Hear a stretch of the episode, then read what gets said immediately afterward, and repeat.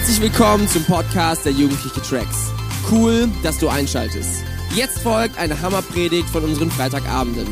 Um auf dem aktuellsten Stand zu bleiben, folg uns bei Instagram unter Tracks jeden Freitag. Viel Spaß beim Anhören.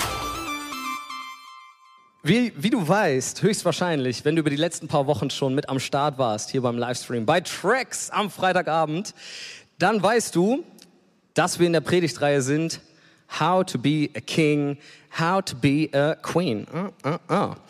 Und wir haben uns das Leben von David angeguckt. Wir haben die Geschichte von David uns genau beleuchtet in Verbindung mit unserem Bibelleseplan. Ich hoffe, die allermeisten von euch sind inzwischen an Bord und haben schon einige gute ähm, ja, Zeiten einfach gehabt, gemeinsam Bibel zu lesen, entweder mit, ähm, mit der Kleingruppe oder mit anderen Freunden. Und ähm, genau, heute geht es genauso weiter. Wenn du diese Woche den Bibelleseplan verfolgt hast, weißt du auch schon, worum es sich heute dreht. Und zwar haben wir diese Woche die Geschichte gelesen, in der David in Ungnade fällt. Uh, und das ist eine extrem interessante Geschichte, finde ich, über David, weil David wird in der Bibel in, im größten Teil, im allergrößten Teil, immer als ein richtig guter Typ dargestellt. Er ist der Mann nach dem Herzen Gottes und er ist derjenige, an, der, der, der, der König Israels, den bis, der bis heute noch der als allerbester gilt. Er ist einfach the man. David ist der, der Killer und wir haben bis jetzt richtig viel Positives über ihn gelesen, oder? Wir haben gelesen, wie er gegen Goliath gekämpft hat und den besiegt hat. Ein Riesen, der wahrscheinlich doppelt so groß war wie ich. Ich habe mehr so die Maße von David, aber aber ich wette, ja, Goliath war bestimmt so, so wie Nils Schaf, der andere Nils, der größere. Und äh, den hat er besiegt. Wir lesen, wir haben davon gelesen, wie David in unzähligen Schlachten Siege davon getragen hat und wie er einfach der, der, der General von seinem König Saul war und richtig viele Schlachten gewonnen hat und ein richtiger Killer war. Und jetzt, nach all dem, dürfen wir eine Geschichte von ihm lesen, wo David nicht so gut abschneidet.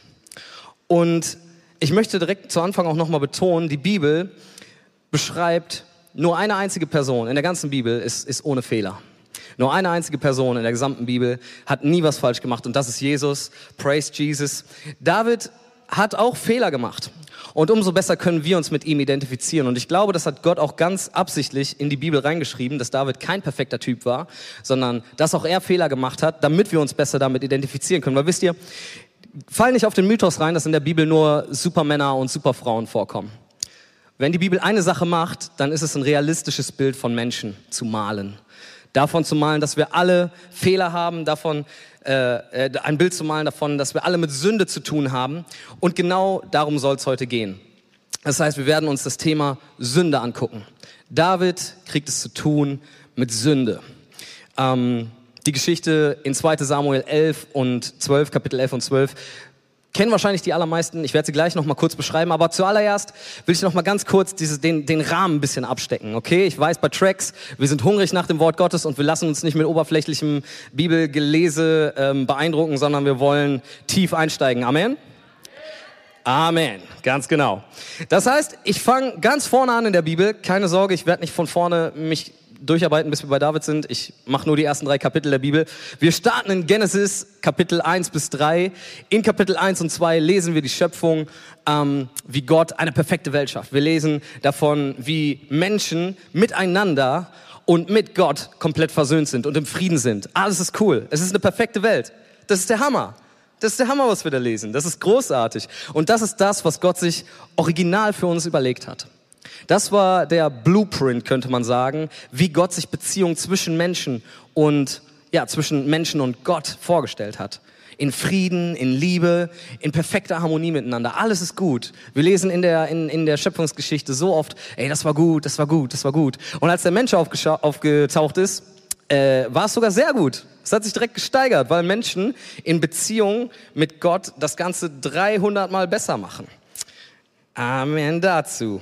Menschen sind wichtig für Gott. Das ist ein Grundsatz, den kannst du dir einprägen. Darum geht's heute aber nicht primär.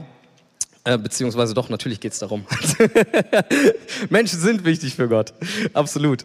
Ähm, und wir lesen weiter. Das sind Kapitel 1 und 2, die Schöpfungsgeschichte. Kapitel 3, Genesis 3. Und hier, danke David, uh, wir feiern die Bibel. Und hier lesen wir, wie diese perfekte Welt, die ich gerade geschildert habe, wie ein Bruch passiert. und wie ja, Menschen in Ungnade fallen vor Gott.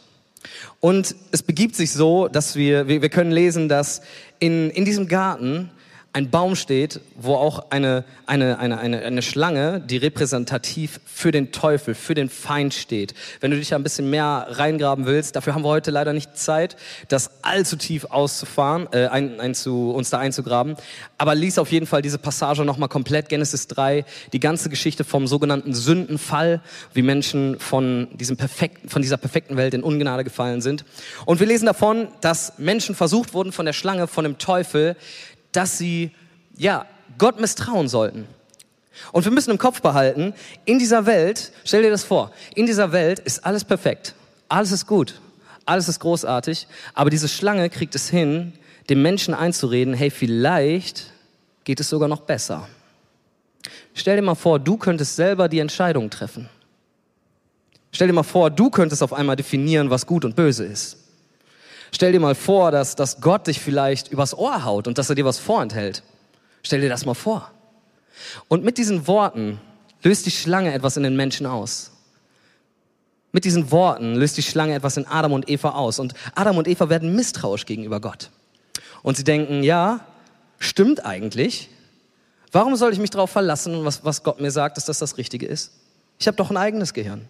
Ich kann mich doch selber, äh, ich kann doch mein eigener Herr sein. Und so kommt es dazu, dass Adam und Eva sich dafür entscheiden und damit ähm, die ganze Menschheit in, in, in Ungnade fallen lassen. Sie entscheiden sich dafür, dass sie Gott misstrauen wollen und ihre eigenen, ja, ihre eigenen Definitionen von Gut, Gut und Böse aufstellen wollen. Und das ist der Start von unserem Untergang, Freunde. Das ist der Moment, wo alles den Bach runtergeht. Warum? Diese Entscheidung, Gott zu misstrauen und seinen eigenen Willen über Gottes Willen zu setzen, unsere eigenen Gedanken über Gottes Gedanken zu setzen, das ist der Inbegriff von Sünde. Das ist der Anfang, wo alles angefangen hat. Wir, ja, wir lassen Gott nicht den Platz, der ihm eigentlich zusteht in unserem Leben als oberste Priorität, sondern wir bilden uns ein, wir wüssten es besser. Und das ist der, das ist die, die, die, die Grundprämisse von Sünde, die wir in der Bibel lesen. Deswegen starte ich auch ganz am Anfang. Ich will, dass wir das einmal klar straight haben. Sünde ist keine Kleinigkeit. Sünde ist nicht, ja, ich habe mal hier oder da eine Notlüge eingebaut, sondern Sünde ist Rebellion gegen Gott. Sünde ist, deinen eigenen Willen über Gottes Willen zu stellen. Und das das kann Gott nicht tolerieren. Nicht, weil Gott ein, ein, ein, ein, ein wie nennt man es, ein, ein Control Freak ist. Darum geht es Gott nicht aber weil Gott ganz genau weiß, was das Beste für dich ist. Das ist der Knackpunkt. Gott will uns nicht kontrollieren, sondern Gott will, dass wir das beste Leben haben. Er hat uns doch schon mal in diesen Garten gesetzt. Er hatte doch schon mal das, den perfekten Plan für uns. Und wir haben ihm misstraut. Und das ist das, was, was Gott mit uns eigentlich vorhat. Und er weiß ganz genau, wenn wir Menschen anfangen, unsere eigenen Entscheidungen zu treffen, das wird nicht gut ausgehen. Gott weiß es. Und er wusste es schon damals und er weiß es heute genauso. Ähm, Genau. Das heißt, das ist die Grundprämisse von Sünde. Das will ich einmal vorweg schicken und klarstellen. Das ist der Inbegriff von, von Sünde, was uns von Gott trennt, wenn wir unseren eigenen Willen über, über Gott stellen, wenn wir das Ziel verfehlen, so wird das, das Wort Sünde oft auch in der Bibel übersetzt, das Ziel zu verfehlen, Gott zu verherrlichen mit allem, was wir haben. Weil wenn wir Gott verherrlichen mit allem, was wir haben, dann stellen wir seine Gedanken über unsere, dann stellen wir seinen Willen über unsere, dann stellen wir seine Worte über unsere und wenn wir das nicht tun, da fängt Sünde an. Das heißt, lasst uns in die Geschichte von David reingucken und schauen, was können wir von David lernen? Weil wir haben über die letzten paar Wochen, wie schon gesagt, großartige Sachen von David gehört. Wie geht David mit Sünde um? Wenn David so ein großartiger, großartiger Dude ist, was, was ist sein Umgang mit Sünde? Und ich will die Story ganz kurz umreißen, damit wir alle einen Kontext haben. Ich bin mir sicher, die meisten wissen es, aber äh, einfach nochmal, damit wir alle auf einer Seite sind. Die Geschichte von David und Bathseba, wie gesagt, 2 Samuel Kapitel 11 und 12. Es dreht sich darum, dass David eines Tages äh, wir lesen da, während alle anderen Könige im Krieg sind und alle Schlachten gerade schlagen. Und eigentlich dürfte, gar nicht zu, äh, dürfte David gar nicht zu Hause sein, sondern er müsste woanders sein. Eigentlich müsste er Schlachten kämpfen. Aber David chillt zu Hause auf seinem Dach und, und geht spazieren. Die Kameramänner werden mich jetzt hassen, weil ich so hin und her laufen werde. Und er geht auf seinem, seinem Dach spazieren und mit einem Mal sieht er auf seinem Nachbardach, yo, who's that sexy thing I see over there? Ooh, it's Batseba. taking a bath. Und, und was, was, was ist, was ist die, was ist die, die, die, die Folge dessen? David schaut sich um, sieht diese, äh, diese Frau, Bathseba, auf ihrem, auf ihrem Dach. Warum, warum badet man auf dem Dach? Das ist auch noch so eine Frage, ne? Die, die, können, die kann ich mir später mal äh, genauer angucken. Aber nichtsdestotrotz, David sieht Bathseba und sie badet auf dem Dach. Und wie man das halt so macht, sie ist nackt. Und David, David feiert. David feiert, dass sie nackt ist. Er feiert wirklich. Ich stelle das absichtlich ein bisschen abstrus dar. Und was David macht, und hier, hier ähm, muss ich wieder ein bisschen ernster werden, weil hier geht's nämlich in den, in den Knackpunkt Sünde hinein. Was macht David? David geht her und sagt, ich bin König, ich kann machen, was ich will. Bringt mir diese Frau, sie kommt in seine, in seine Räumlichkeiten, er schläft mit ihr und sie wird schwanger. Oh oh.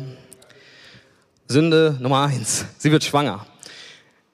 Und David erfährt davon, dass sie schwanger wird und denkt sich, okay, so war das nicht geplant. Eigentlich wollte ich nur Spaß haben, aber jetzt die Verantwortung für meine Taten zu übernehmen, dafür bin ich nicht so wirklich bereit. Deswegen versucht David, diese ganze Angelegenheit zu verschleiern. David kommt von Leichtsinn, sich solchen Sachen, solchen Blicken auszusetzen, zur Versuchung mit Bathseba zu schlafen, hin dazu, dass er wirklich Sünde begeht und versucht sie zu verschleiern. Er ruft den Mann von Bathseba, der heißt Uria, von der Front, der ist nämlich gerade im Krieg, anders als David. Der geht nämlich seiner Pflicht nach, anders als David. Oh. Und Uria soll nach Hause kommen und soll eine Nacht bei seiner Frau verbringen das, äh, und, und halt mit ihr schlafen, damit so verschleiert wird, dass Bathseba mit einem anderen Mann geschlafen hat und schwanger geworden ist von einem anderen Mann. Das heißt, David lässt Uria holen es ist eine crazy Geschichte. Also wäre ich Uriah, ich würde es nicht so machen wie er, ganz ehrlich. Wenn ich Urlaub hätte vom, vom Krieg, würde ich auf jeden Fall bei meiner Frau pennen. Aber er macht es nicht. Er geht einfach nicht nach Hause. Und David ist hart getriggert, weil David denkt sich, Bruder, das ist nicht, das ist nicht der Grund, warum ich dich nach Hause geholt habe. Du sollst mit deiner Frau schlafen. Aber Uriah macht es nicht. Verschleierung haut nicht hin mit Uriah, mit einem Ehrenmann wie Uriah. Oh, er lässt sich darauf nicht ein, sondern Uriah schläft im Palast, bleibt bei den Wachen. Äh, er sagt sich, wenn meine Kollegen gerade im Krieg kämpfen, will ich auch nicht nach Hause gehen. Richtiger Ehrenmann. Bruder. Ehre noch und nöcher. Und die Verschleierung, die David geplant hat, funktioniert nicht. Also was tut er? David kommt von dem Leichtsinn, Bathseba hinterherzuschauen, in die Versuchung mit ihr zu schlafen. Er tut es. Er versucht es zu verschleiern und öfter als nicht, wenn wir versuchen, Sünde zu verschleiern, geraten wir in eine Abwärtsspirale. Und das ist der Moment, wo es wirklich gefährlich wird. Die Folge von dem ist, dass Uriah wieder an die Front geschickt wird. Er hat zwei Nächte in Jerusalem verbracht, schläft nicht mit seiner Frau. Hätte er das gemacht, hätte er vielleicht überlebt. Tut er aber nicht. Und David sagt dem General, ey, wenn Uriah ganz vorne am Kampf ist, stell ihn ganz nach vorne in die erste Reihe und wenn der Kampf am heißesten brennt, dann zieh die anderen Männer zurück und lass ihn sterben. Und das ist das, was, was passiert und Uriah stirbt. Und ähm, das ist die zweite Sünde, auf die sich, die sich David einlässt. Das erste war nur in Anführungszeichen Ehebruch. Und als nächstes kommt Mord. Und man könnte jetzt meinen, okay, das ist das Ende von Kapitel 11 und man könnte meinen, wenn es jetzt nicht mit Kapitel 12 weitergeht, David hat ganz schön verkackt, oder? Oh, das, sorry. Das, das, das, das, äh, ja. Hm. Äh, ich wollte, ich darf das nicht sagen, tut mir leid. Wenn Eltern zuschauen, so reden wir hier nicht bei Tracks. Wir sind alle immer, ähm, wir, wir drücken uns angemessen aus. Und Genau, wir, wir lesen nach Kapitel 11 weiter in Kapitel 12 und es kommt, woo, und es kommt zur Konfrontation. Es kommt zur Confrontation, bruh, denn David hat an seinem Hof einen Diener, nicht einen Diener, sorry, einen Propheten, der Nathan heißt, der von Gott gesagt bekommt, ey, ähm, du musst mal zu David hingehen, weil David hat was nicht so Gutes gemacht und du musst ihn damit konfrontieren und David soll bitte umkehren und Buße tun. Und Nathan, muss dir mal vorstellen, Nathan kriegt von Gott gesagt, das, das wurde ihm ja nicht von David oder irgendwem gesagt, sondern Nathan kriegt von Gott gesagt, stell dir vor, du kriegst einen Eindruck für, was weiß ich, deinen Lehrer und sollst ihn konfrontieren für irgendeine Sünde.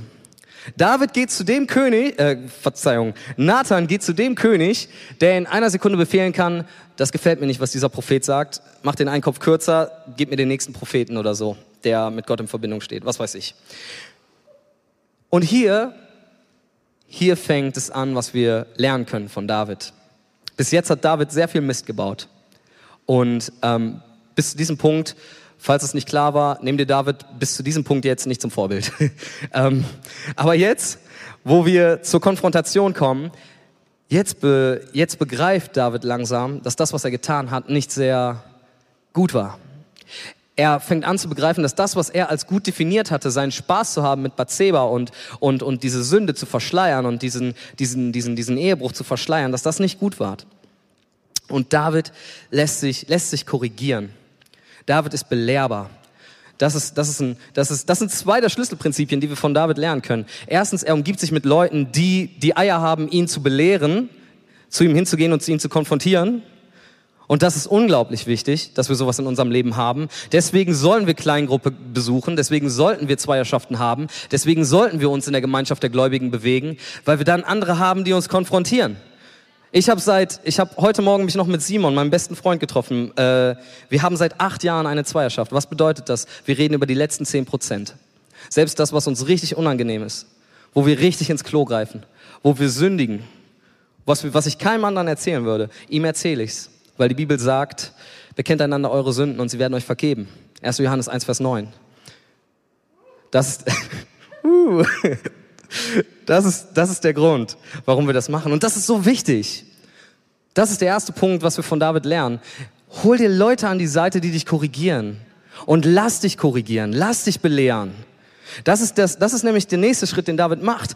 David erkennt durch die Worte Nathans, dass sein Handeln Unrecht war. Und ich habe es gerade gesagt, wenn du dich einmal in dieser Abwärtsspirale befindest, ist es ganz schön schwierig, wenn du versuchst, deine Sünde zu verschleiern, da alleine wieder rauszukommen. Aber wenn du Freunde hast, wenn du Leute hast, die dich, äh, die dich ermutigen und herausfordern und dich konfrontieren mit Sünde, dann ist es um ein Vielfaches einfacher, da wieder rauszukommen.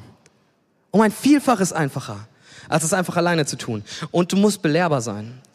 Wenn Simon zu mir kommt und mir sagt, Nils, das und das hast du gemacht, das ist nicht in Ordnung, dann muss ich belehrbar sein, dann muss ich akzeptieren, dass ich vielleicht auch Fehler mache, dass meine Perspektive, meine Art, die, die Realität als gut und, und, und böse zu definieren, vielleicht nicht ganz lupenrein war in dem Moment. Das muss ich akzeptieren. Weil ich kann nicht davon ausgehen, dass mein Herz immer die richtigen Entscheidungen trifft. Die Bibel sagt uns, unser Herz ist, ist, ist, ist verlogen. Seit diesem Moment in Genesis 3 ist unser Herz ja nicht mehr von Natur aus auf das ausgerichtet, was Gott möchte, sondern wir sind selbstsüchtig.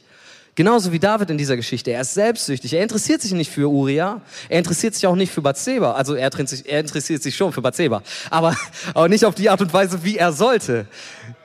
Er weiß, er weiß, er versteht. Ja, also er, ne, ihr versteht auch. Ähm, und wir müssen diese Perspektive einnehmen können und wir müssen einsichtig werden, dass das, was das, was wir vielleicht als, als gut oder böse definiert haben, für falsch und für richtig definiert haben, dass es nicht immer unbedingt das Richtige ist, sondern wir müssen uns von anderen, die auch wichtig, die auch im Glauben unterwegs sind und die mit Jesus unterwegs sind, müssen wir uns ermahnen lassen. Und danach, nach dieser Belehrbarkeit, muss Buße geschehen. Und David tut das. Wir lesen im Psalm 51, ein, ganz, ein ganzer Psalm, Psalm, größtes Buch in der Bibel, 150 Kapitel. Eins davon ist komplett dedicated nur für Gott, es tut mir leid. Nur für diese, nur für diese Story. Psalm 51, David, David tut Buße und er geht auf die Knie und sagt, Gott, es tut mir wirklich leid, es tut mir wirklich leid. Und David macht nicht eine Show draus, sondern David versteht in seinem Herzen, dass das, was er getan hat, wirklich nicht in Ordnung war. Es geht nicht einfach nur darum, Gott zu sagen, ja, sorry, und dann nächsten Tag weiterzumachen wie vorher. Nein, David versteht aufrichtig, dass das, was er als gut und richtig definiert hat, diesen, diesen Selbst, diese Selbstsucht, dass es nicht angemessen war.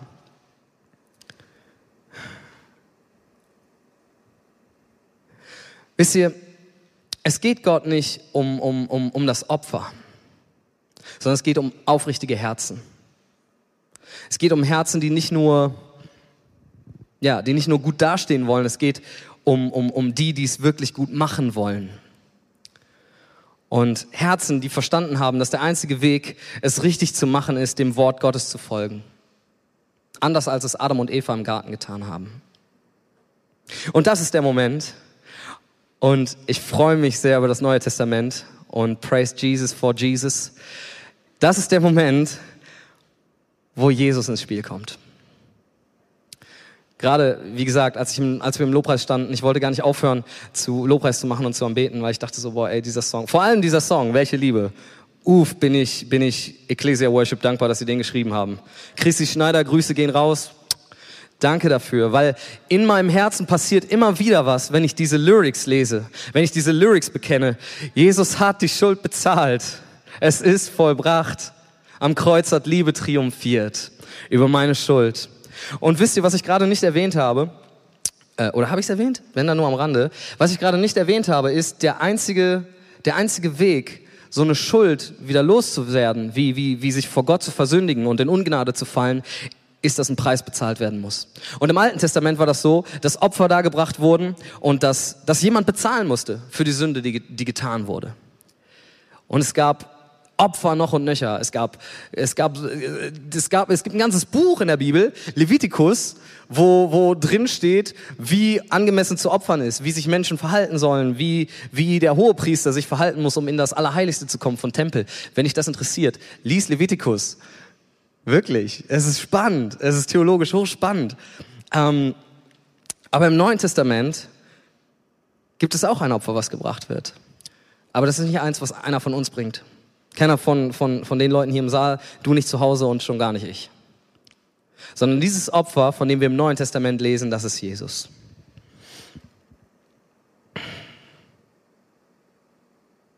Ich möchte euch noch eine Bibelstelle mitgeben, die mich immer wieder krass berührt, weil es so mich daran erinnert, wie wichtig es ist, es ist, mit einem aufrichtigen Herzen vor Gott zu stehen. Und das ist Hosea 6, Vers 6.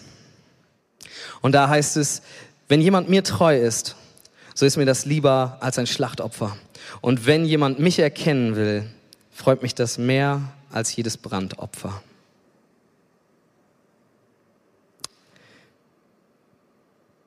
Ich schlage nochmal, ich, ich, ich fasse nochmal zusammen.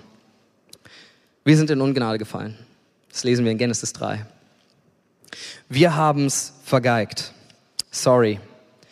Und äh, wir können leider auch nicht sagen, ja, das waren doch nur Adam und Eva. Nein, können wir nicht sagen, weil jedes Mal, wenn wir selbstsüchtig handeln, jedes Mal, wenn wir unseren eigenen Willen über den von Gott stellen, beißen wir in genau denselben Apfel, den auch Adam und Eva vor 4000 Jahren, äh, in denen die auch gebissen haben. Wisst ihr? Und wir sind kein Deut besser. Wir sind auch kein Deut besser als David. Ganz ehrlich, wenn, wenn, wenn, wenn ich, wenn, wenn ich das, dieselben Fehler machen würde wie David, wenn ich, wenn ich so leichtsinnig wäre, mir nackten Frauen hinterherzuschauen, wenn ich mich dieser Versuchung aussetzen würde, dann würde es bei mir wahrscheinlich nicht anders aussehen.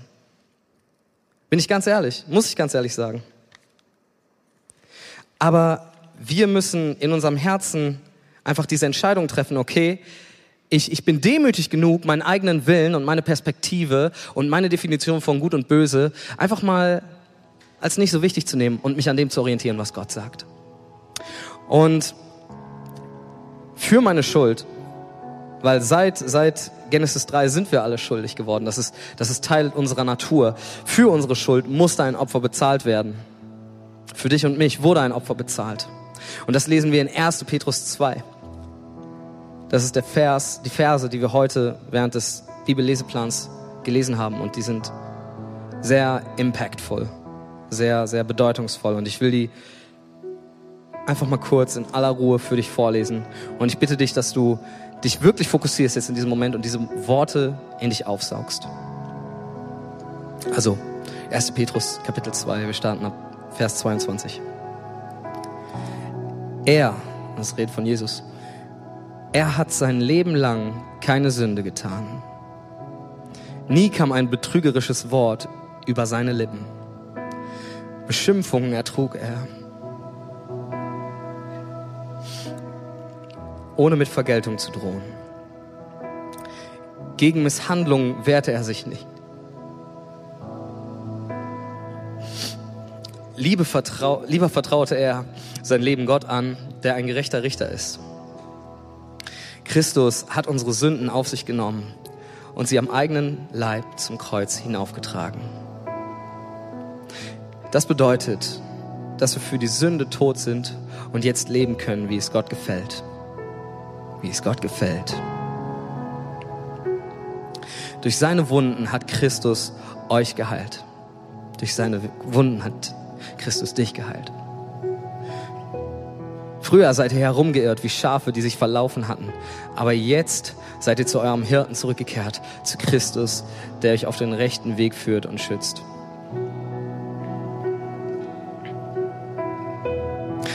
Ich will dich einladen, dass du ähm, diese Verse gerne nochmal in deiner eigenen Zeit durchliest und wirklich aufsaugst. 1. Petrus, Kapitel 2, ähm, ab Vers 22. Schau, schau, schau es dir nochmal konkreter an. Weil wenn ich das hier lese, vor allem diese ersten, ersten drei Verses, äh, 22 bis 24, ähm, was Jesus für uns getan hat, ähm, das Opfer, was er bezahlt hat, das, das, das, das berührt mich.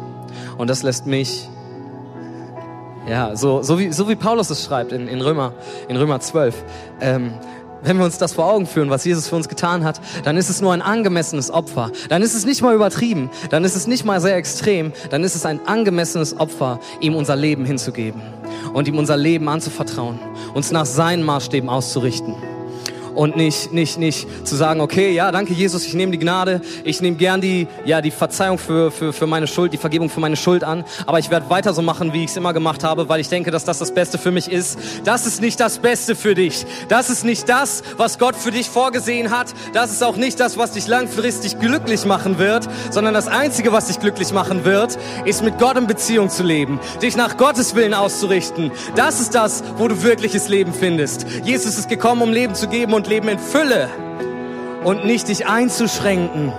Oh Mann, könnten wir das verstehen. Ich bete dafür, dass wir das verstehen. Was Jesus, was, was Gott uns für, für, für Vorschriften in Anführungszeichen macht, ist nicht dafür da, um uns einzuschränken, sondern um uns ein, ein, ein, ein, das beste Leben zu geben. Um, um diesen Zustand vom Garten Eden wiederherzustellen. Und ähnlich wie David ist es, ist es an uns, Buße zu tun und umzukehren. Und wir alle treten manchmal in Fettnäpfchen, wir alle sind mal, mal, mal in der Not, dass wir unsere Schuld vergeben haben müssen. Aber lass uns doch bitte nicht zu arrogant sein, um einzusehen, dass wir sündigen und einzusehen, dass wir Schuld haben, die wir abgeben müssen. Und praise Jesus, es gibt Jesus und Jesus hat alles am Kreuz bezahlt. Und so witzig, dass ich grad, äh, wie witzig ich das auch gerade gesagt habe, das ist ganz genau das, worum es geht. Durch Jesus ist der Weg frei, dass wir wieder zu Gott kommen können. In Hebräer, in Hebräer lesen wir, er versteht unsere Schwäche und er hat Mitleid mit uns. Und wir lesen, dass er sich denselben Versuchungen aussetzen musste wie wir und dennoch nicht gesündigt hat. Und durch sein Opfer können wir mutig vor den Thron Gottes kommen. Durch sein Opfer können wir mutig vor den Thron Gottes kommen. Ich will dich noch zu einer Sache ermutigen. Wir werden gleich noch eine kurze Reaktionszeit haben, aber ich, ich, ich will dir noch ans Herz lesen, äh, legen, lies die Bibel. Lies die Bibel wirklich. Grab dich rein. Finde heraus, was Gottes Plan für dein Leben ist. Finde heraus, was Gottes Maßstäbe für dein Leben sind. Weil das, was ich gerade gesagt habe, das ist, das ist gute Inspiration, oder? War es okay, oder? Ja? Ich, ich, ich glaube, es war ganz okay.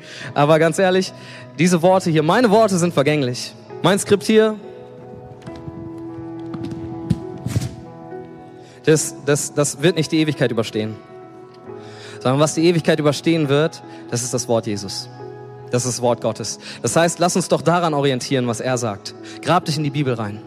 Und jetzt, wie gesagt, wir werden eine kurze Reaktionszeit haben. Und ich habe gerade schon diesen Vers erwähnt aus 1. Johannes 1, Vers 9. Ähm, bekennt einander eure Schuld und sie wird euch vergeben werden.